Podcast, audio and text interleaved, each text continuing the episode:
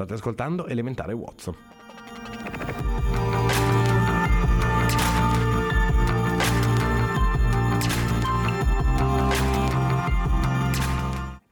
Quando più ci si credeva vicini alla soluzione, la situazione si blocca. Perfino Holmes non sa che direzione seguire. Un nuovo personaggio però mette la polizia sulla strada giusta. Chi sarà mai colui che afferma di sapere sempre la verità?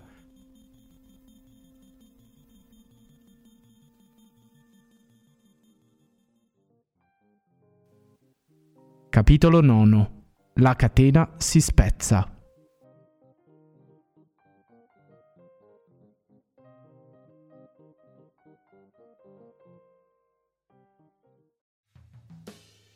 Mi svegliai nel tardo pomeriggio, fresco e riposato. Sherlock Holmes sedeva ancora esattamente dove l'avevo lasciato, solo che aveva messo da parte il suo violino ed era immerso nella lettura di un libro. Mi osservò mentre mi alzavo e vidi che il suo viso era torvo e preoccupato. Ha dormito sodo, osservò.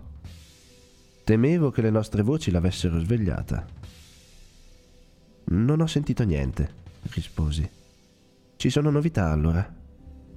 Purtroppo no, e confesso di essere sorpreso e deluso. A quest'ora mi aspettavo qualcosa di definitivo. Wiggins è appena venuto a fare il suo rapporto, dice che non c'è traccia della lancia. È un ostacolo davvero spiacevole, perché ogni ora che passa ha la sua importanza. Posso fare qualcosa? Adesso mi sento perfettamente riposato e pronto per un'altra spedizione notturna. No, non possiamo fare niente. Possiamo solo aspettare. Se usciamo potrebbe arrivare un messaggio in nostra assenza e provocare un ritardo. Lei faccia pure ciò che vuole, ma io devo rimanere di guardia. Allora farò una scappata a Camberwell, dalla signora Cecil Forrester. Mi ha invitato ieri. Dalla signora Forrester? chiese Holmes con un risolino negli occhi. Beh, ehm, naturalmente anche dalla signorina Morstan. Erano ansiose di sapere cos'era poi accaduto. Non racconterei troppe cose, disse Holmes.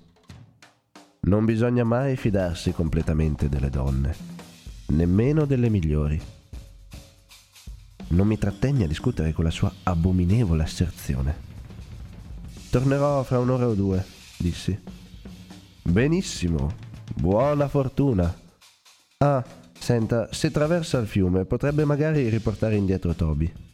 Non credo proprio che ci servirà ancora per il momento.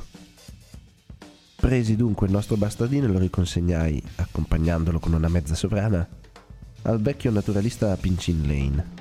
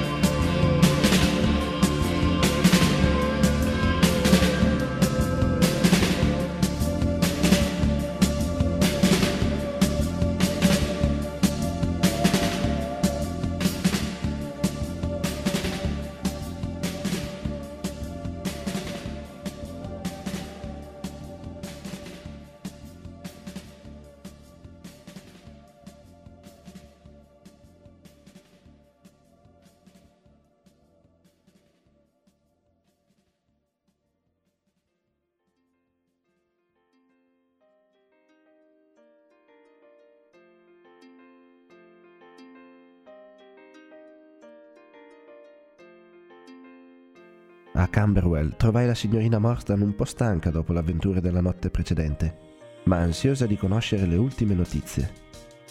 Anche la signora Forrester era piena di curiosità. Raccontai loro tutto quello che avevamo fatto, omettendo però gli aspetti più orribili della faccenda. Così, pur informandole della morte del signor Sciolto, non parlai del modo esatto e del metodo con cui era stato ucciso. Comunque, nonostante le mie omissioni, ce n'era a sufficienza per allarmarle e stupirle. È davvero un romanzo! esclamò la signora Forrester. Una signora a cui è stato fatto un torto, un tesoro da mezzo milione, un cannibale negro, un forfante con una gamba di legno. Sono l'equivalente del tradizionale draco o del malvagio nobiluomo, con due cavalieri erranti alla riscossa, aggiunse la signorina Morstan lanciandomi uno sguardo luminoso. Ma come, Mary? La tua fortuna dipende dall'esito delle ricerche. Mi sembra che tu te la prenda molto calma. Immagina cosa significherebbe essere tanto ricca e avere il mondo ai tuoi piedi. Il vedere che non dava alcun segno di entusiasmo a quell'idea mi diede un brivido di gioia al cuore. Anzi, gettò indietro la sua testolina orgogliosa, come se la cosa la interessasse ben poco. È del signor Taddeus sciolto che mi preoccupo, disse. Tutto il resto non ha importanza, ma penso che in tutta questa storia si sia comportato molto onorevolmente e con grande gentilezza. Abbiamo il dovere di scagionarlo da questa orribile e infondata accusa.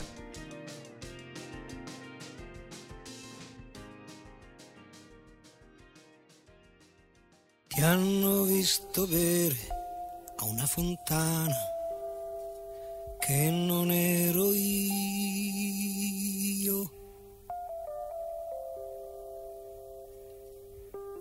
Ti hanno visto spogliata la mattina, birricchina, birricò.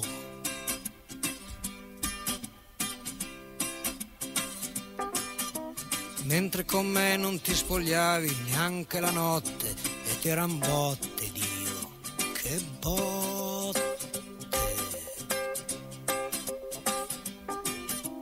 Ti hanno visto alzare la sottana la sottana fino al pelo che nero. Poi mi hai detto poveretto il tuo sesso dallo al gabinetto. Ho chiuso un poco gli occhi con dolcezza è partita la mia mano.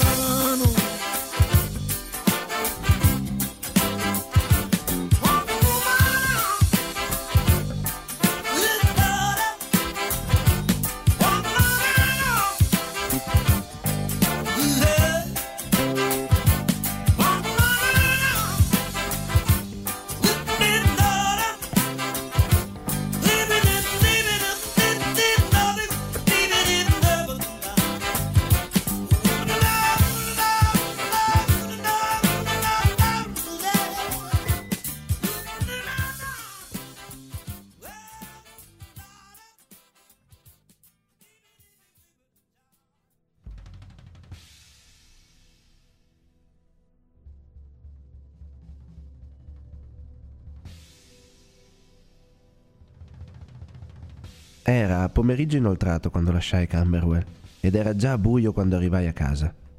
Il libro e la pipa del mio compagno erano accanto alla sedia, ma lui era scomparso. Mi guardai intorno sperando di trovare un biglietto, ma non ce n'erano. Immagino che il signor Sherlock Holmes sia uscito, disse alla signora Hudson quando venne a chiudere le persiane. No, signore, si è ritirato in camera sua, signore. Sa, signore, aggiunse abbassando la voce fino a un sussurro. Sto in pensiero per la sua salute. Perché mai, signora Hudson? Beh, signore, si comporta in modo così strano. Dopo che lei è uscito si è messo a camminare avanti e indietro, avanti e indietro, tanto che mi ero stancata di sentire i suoi passi. Poi l'ho sentito parlare da solo e borbottare, e ogni volta che suonava il campanello usciva dal pianerottolo per chiedermi Chi era, signora Hudson? E adesso si è chiuso in camera sua sbattendo la porta, ma lo sento che ancora va su e giù. Spero che non si ammalerà, signore. Mi sono permessa di consigliargli un tranquillante, ma mi ha dato un'occhiata tale che ancora non so come ha fatto uscire dalla stanza. Non credo che lei abbia motivo di preoccuparsi, signora Hudson, risposi. L'ho visto altre volte in queste condizioni. Ha qualcosa in mente che lo rende irrequieto. Cercavo di minimizzare la cosa con la nostra amabile padrona di casa, ma mi sentivo un po' preoccupato anch'io quando, durante la notte, di quando in quando sentivo ancora il rumore smorzato dei suoi passi. E sapevo come il suo carattere energico mordesse il freno per via di quella forzata inattività. A colazione apparve stanco e teso, con due macchioline di un rossore febbrile sulle guance. Lei si sta riducendo a pezzi, vecchio mio, osservai. L'ho sentita andare avanti e indietro durante la notte. Infatti, non riuscivo a dormire, rispose. Questo maledetto problema mi sta logorando. È il colmo, essere intralciato da un ostacolo così banale, quando tutto il resto è stato superato. Conosco gli uomini, la lancia, tutto, eppure non riesco ad averne notizie. Ho messo all'opera anche altre persone, ho usato tutti i mezzi di cui dispongo. Sono state perlustrate le due sponde del fiume, ma non si è trovato niente. E nemmeno la signora Smith ha avuto notizie del marito. Quanto prima dovrò concludere che hanno abbandonato l'imbarcazione. Ma anche a questa conclusione ci sono delle obiezioni. Forse la signora Smith ci ha messo sulla pista sbagliata. No, credo che questa sia un'idea da scartare. Ho fatto fare delle indagini e esiste una lancia che corrisponde alla descrizione. Potrebbe aver risalito il fiume. Ho considerato anche questa eventualità e c'è un gruppo di ricerca che si spingerà fino a Richmond. Se non arrivano notizie entro oggi, domani mi metterò in moto io stesso, a cercare gli uomini più che la barca ma dovremmo assolutamente sapere qualcosa.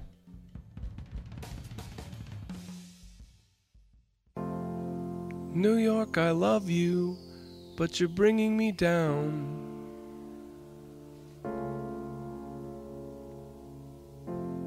New York, I love you, but you're bringing me down.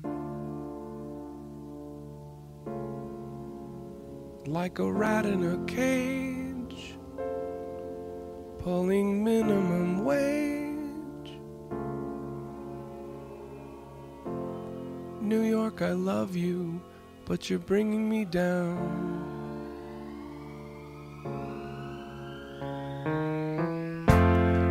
New York, you're safer, and you're wasting my time.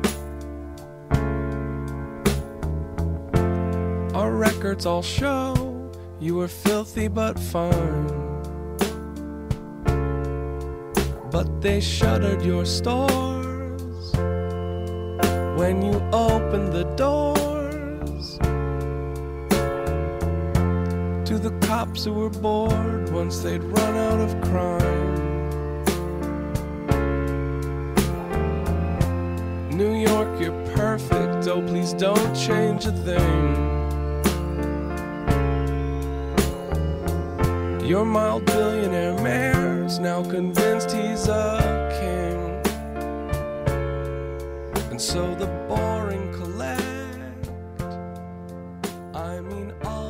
respect.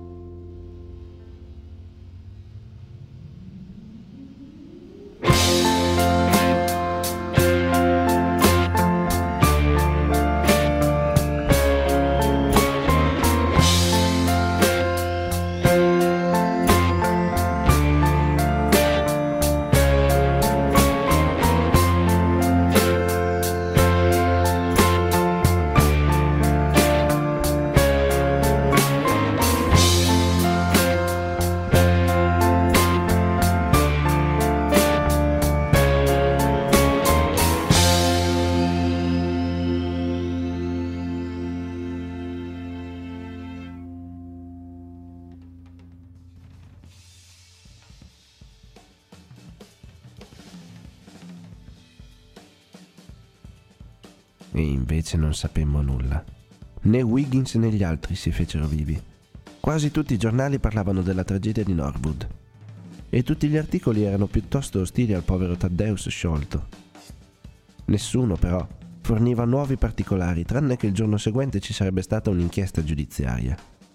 In serata feci una passeggiata fino a Camberwell per riferire alle signore il nostro insuccesso e al ritorno trovai Holmes tetro e abbattuto.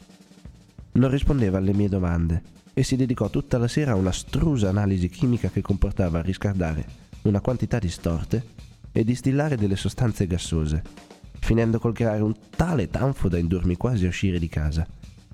Fino a notte inoltrata sentii il tintinnio delle provette, dal che dedussi che era ancora impegnato in quel suo maledorante esperimento.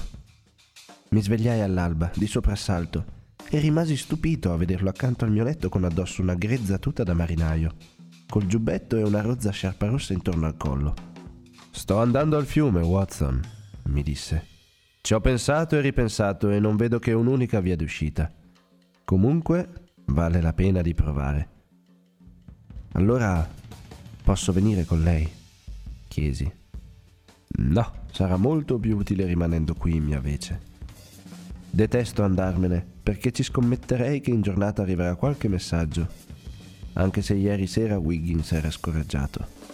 Voglio che lei apra ogni biglietto e ogni telegramma che potrebbe arrivare. E se ci sono novità, agisca secondo il suo giudizio. Posso contare su di lei? Naturalmente. Temo che non le sarà possibile mettersi in contatto con me, perché ancora non so dove potrei trovarmi. Però, se sono fortunato, non starò assente a lungo. Prima di rientrare, in un modo o nell'altro, riuscirò a sapere qualcosa. A colazione non avevo ancora saputo nulla di lui. Sfogliando però lo standard, trovai nuovi accenni al caso. Con riferimento alla tragedia di Upper Norwood, scriveva l'articolista, Abbiamo motivo di ritenere che la faccenda si presenti ancora più complessa e misteriosa di quanto si pensasse all'inizio. Nuove prove hanno dimostrato che è praticamente impossibile che il signor Taddeus sciolto sia in qualche modo implicato nella vicenda. Sia lui che la governante, signora Burston, sono stati rilasciati ieri sera. Sembra tuttavia che la polizia sia in possesso di un indizio che indicherebbe i veri colpevoli e che è attentamente seguito dal signor Athelney Jones di Scotland Yard con la sua ben nota energia e sagacia. Si prevedono altri arresti da un momento all'altro. Fin qui tutto va bene, pensai. In ogni caso l'amico sciolto è al sicuro. Mi domando quale mai possa essere il nuovo indizio, anche se dà l'impressione di una formula stereotipata che si usa quando la polizia ha preso un granchio. Buttai il giornale sulla tavola ma in quel momento mi cadde l'occhio su un'inserzione nella colonna degli annunci personali. Persone scomparse. Mordecai Smith, barcaiolo, e suo figlio Jim, partiti dal Molo Smith verso le ore 3 della mattina di martedì scorso, a bordo della lancia a vapore Aurora, nera con due strisce rosse, ciminiera nera con fascia bianca. La somma di 5 sterline verrà corrisposta a chiunque possa dare notizia alla signora Smith, Molo Smith, o al numero 221B di Baker Street, circa l'attuale recapito del suddetto Mordecai Smith e della lancia Aurora. Quella era ovviamente opera di Holmes. Lo confermava l'indirizzo di Baker Street. Mi parve un'idea abbastanza ingegnosa perché, anche se i fuggiaschi l'avessero letto, non vi avrebbero visto che la normale ansia di una moglie per il marito scomparso.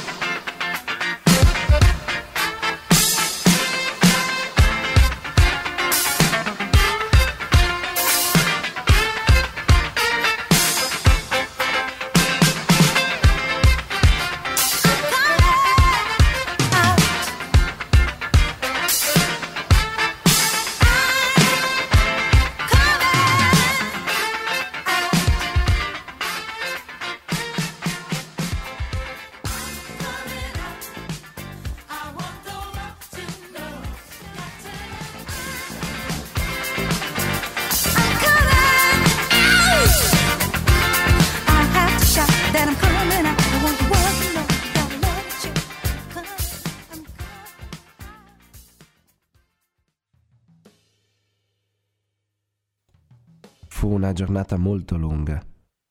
Ogni volta che sentivo bussare alla porta o udivo un passo rapido per la strada, pensavo che fosse Holmes che tornava, oppure qualcuno che rispondeva al suo annuncio. Cercai di leggere, ma la mia mente tornava sempre alla nostra strana ricerca e a quella coppia di male assortiti furfanti cui stavamo dando la caccia. Poteva esserci, mi chiesi, un qualche errore di base nel ragionamento del mio amico poteva essere non altro che una sua illusione. Non era possibile che la sua mente agile e speculativa avesse edificato questa pazzesca teoria su false premesse. Non mi era mai successo di coglierlo in fallo, ma anche il ragionatore più acuto può talvolta essere tratto in inganno. Secondo me, avrebbe potuto sbagliarsi proprio per l'estrema sottigliezza della sua logica. La sua preferenza per le spiegazioni ingegnose e astruse quando invece poteva avere a portata di mano una spiegazione più semplice e più banale.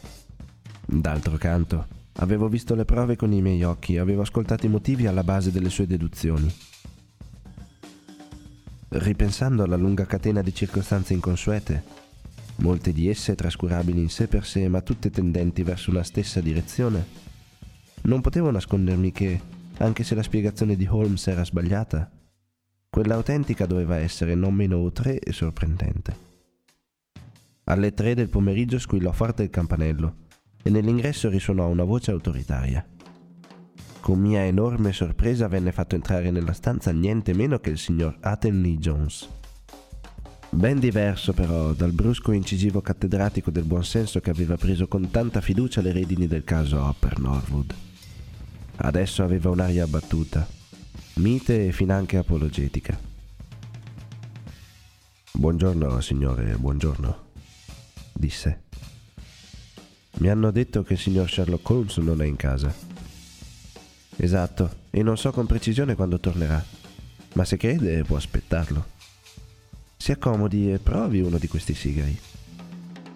Grazie, volentieri, rispose asciugandosi la faccia con uno sgargiante fazzoletto rosso. Un whisky and soda? Giusto due dita. Fa molto caldo per questa stagione e ho avuto un mucchio di preoccupazioni e di seccature.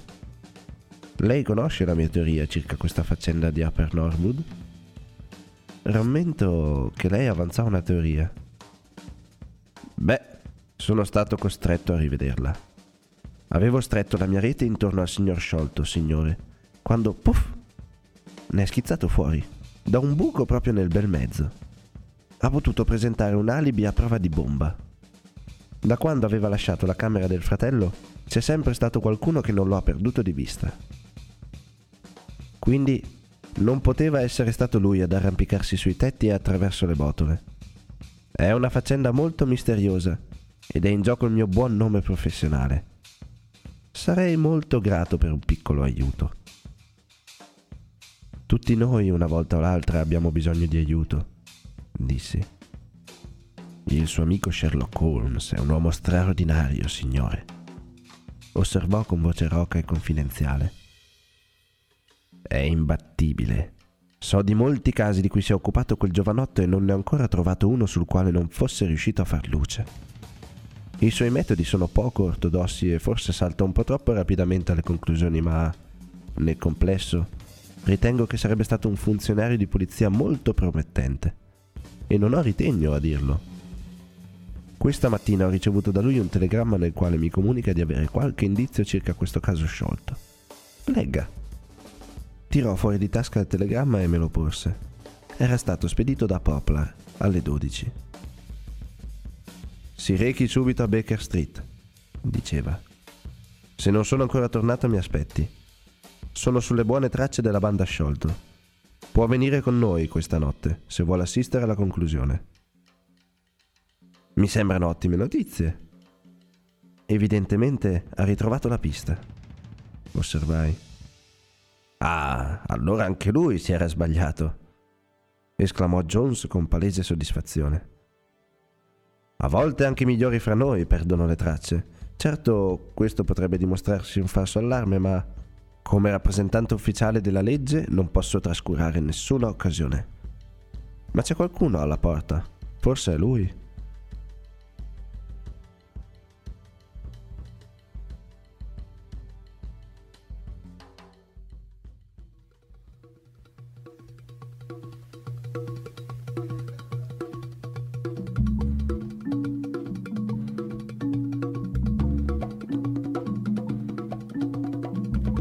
Nothing but a dirty, dirty old man. You do your thinking with a one track mind. You Keep talking about heaven glory, but on your face is a different story. Clean up your rap. Your story's getting dusty. Wash out your mouth, your lies are getting rusty. Can't believe nothing you say. Cause I'm around and I see what you do. A mosquito streeter. You got a mouth like a herd of boll weavers. Same old game, same old thing. You never change, always rapping about the same old thing. Nothing you say. Cause I'm around and I see what you do. You know you're funkier than a mosquito streeter. You got a mouth like a herd of boll weavers.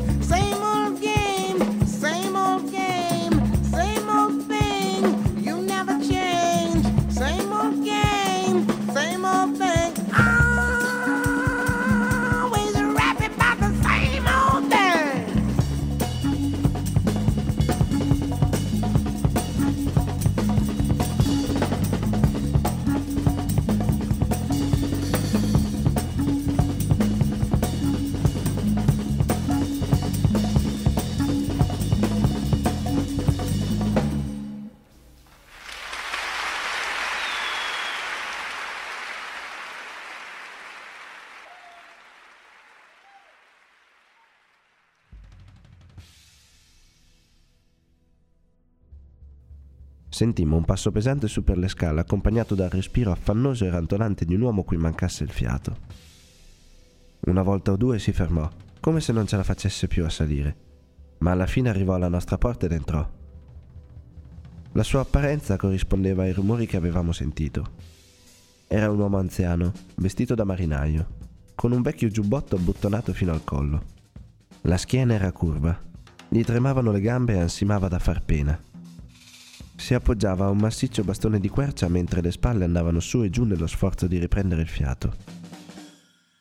Intorno al mento aveva una sciarpa colorata e ben poco riusciva a vedere del suo viso, tranne due occhi scuri e intensi, sormontati da sopracciglia bianche e cespugliose, e lunghi favoriti grigi. Nell'insieme mi diede l'impressione di un rispettabile capitano di lungo corso, invecchiato e caduto in miseria.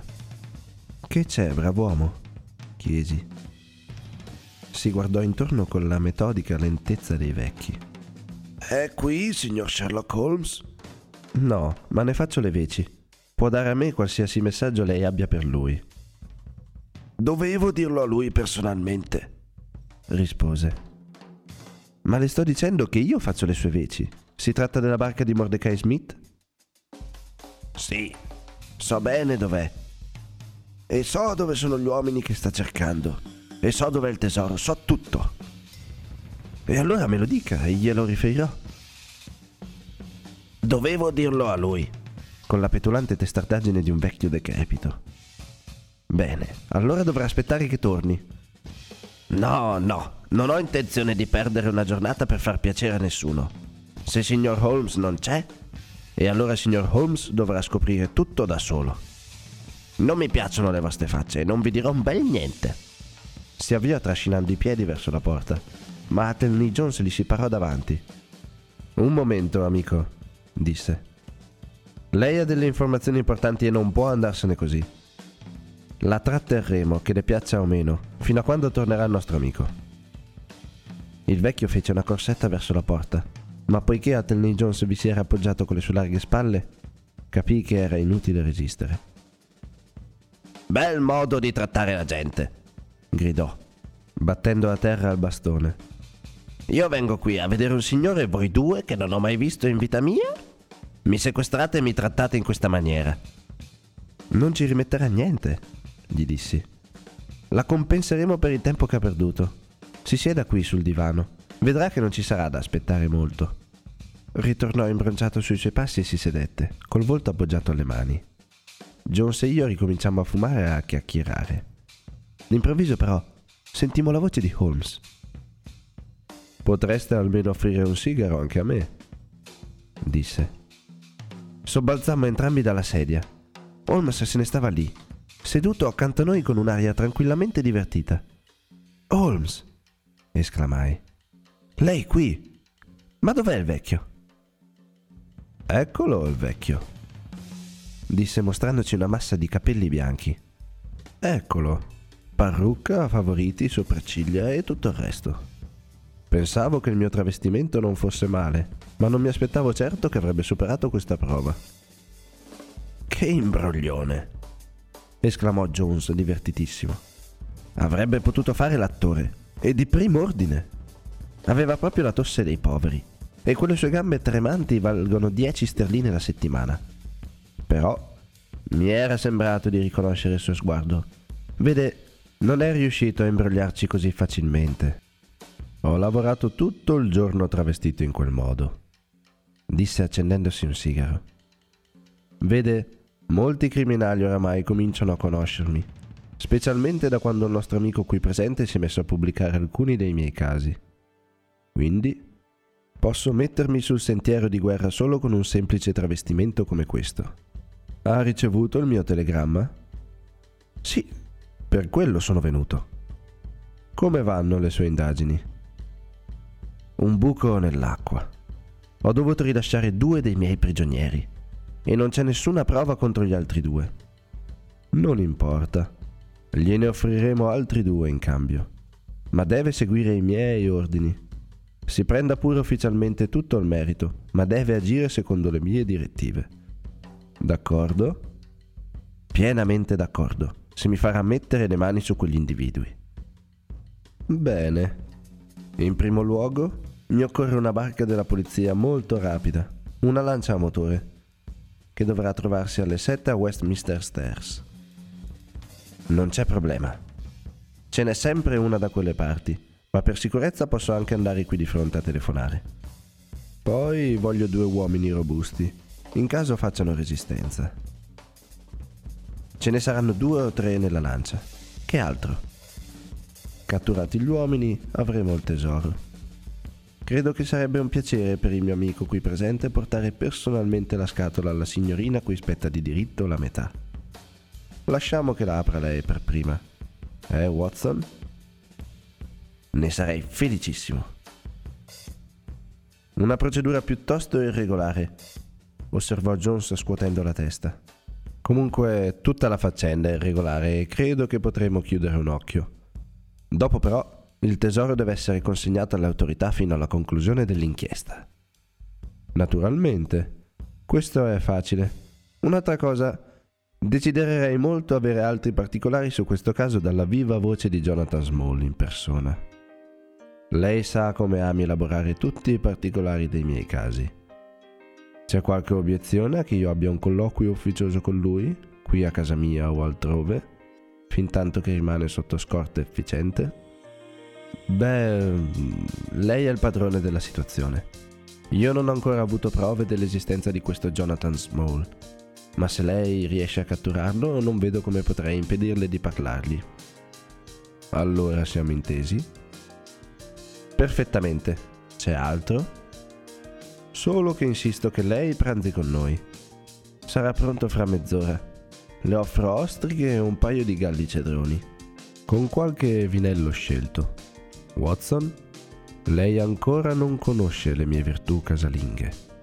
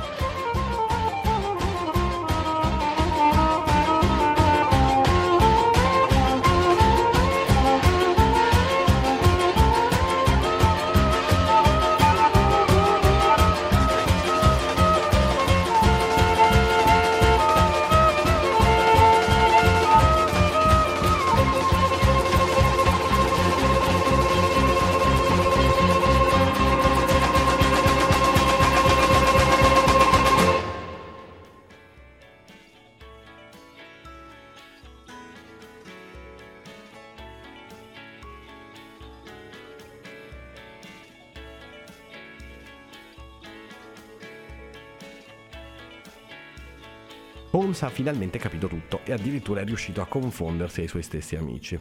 Jonathan Small ha le ore assolutamente contate.